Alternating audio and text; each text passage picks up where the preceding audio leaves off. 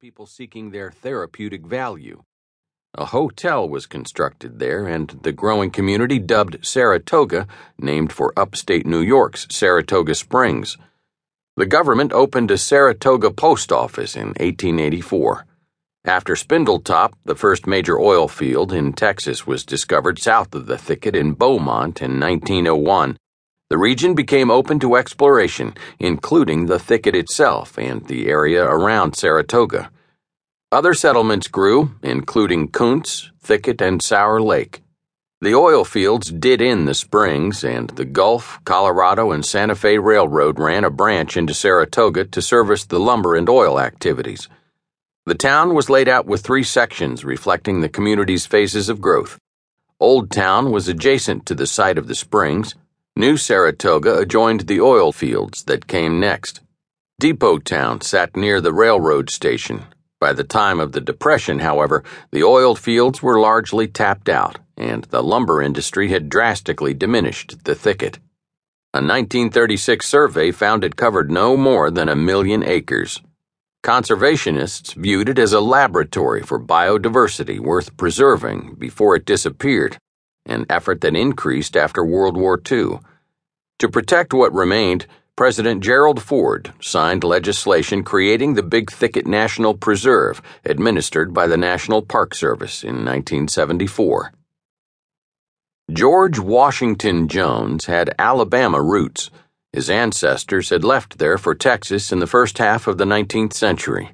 Frank Jones, his grandfather, had been a Confederate officer whose son, David Raleigh Jones, born in Nacogdoches in 1872, married Mississippi native Mary Elizabeth Ferris, a tough, volatile woman who enjoyed a drink or two and whose family had a reputation for hard living.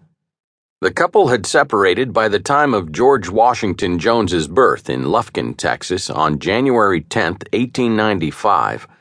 Living with his mother and her family, he grew into a tall, strong man who enjoyed the bottle, played the harmonica, and danced but also possessed a powerful work ethic that never left him.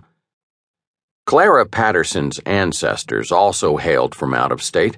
Her mother, Martha, was born in Mississippi before her family moved west and settled in the thicket. Her Florida born father, Jepton Littleton Patterson, known as Uncle Lit, was a deeply religious farmer. He not only imparted his fundamentalist spirituality to his 14 children, 12 daughters, and two sons, he also constructed a church on his property. Clara, the couple's seventh child, was born in Nona, Texas on March 10, 1896. Her love of family and religion were seamless. As she matured, she became a fine singer and formidable organist, the last young woman one would think would fall for someone like George Washington Jones.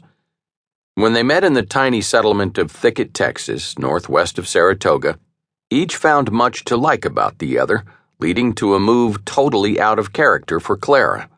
The couple secretly married on August 14, 1915. Clara's father, well aware that his new son in law was part of the rowdy Ferris clan, was not happy. The couple settled in the thicket, moving from rented house to house through the region over the next 25 years. They both realized mere survival required backbreaking labor in the thick, hot, piney woods and taking whatever work could be found.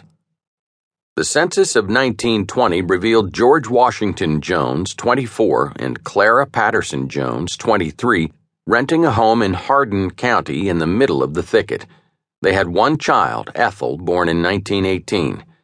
George's listed occupation was teamster, connected to the local logging industry. The couple and their expanding family scraped out a living through sheer determination.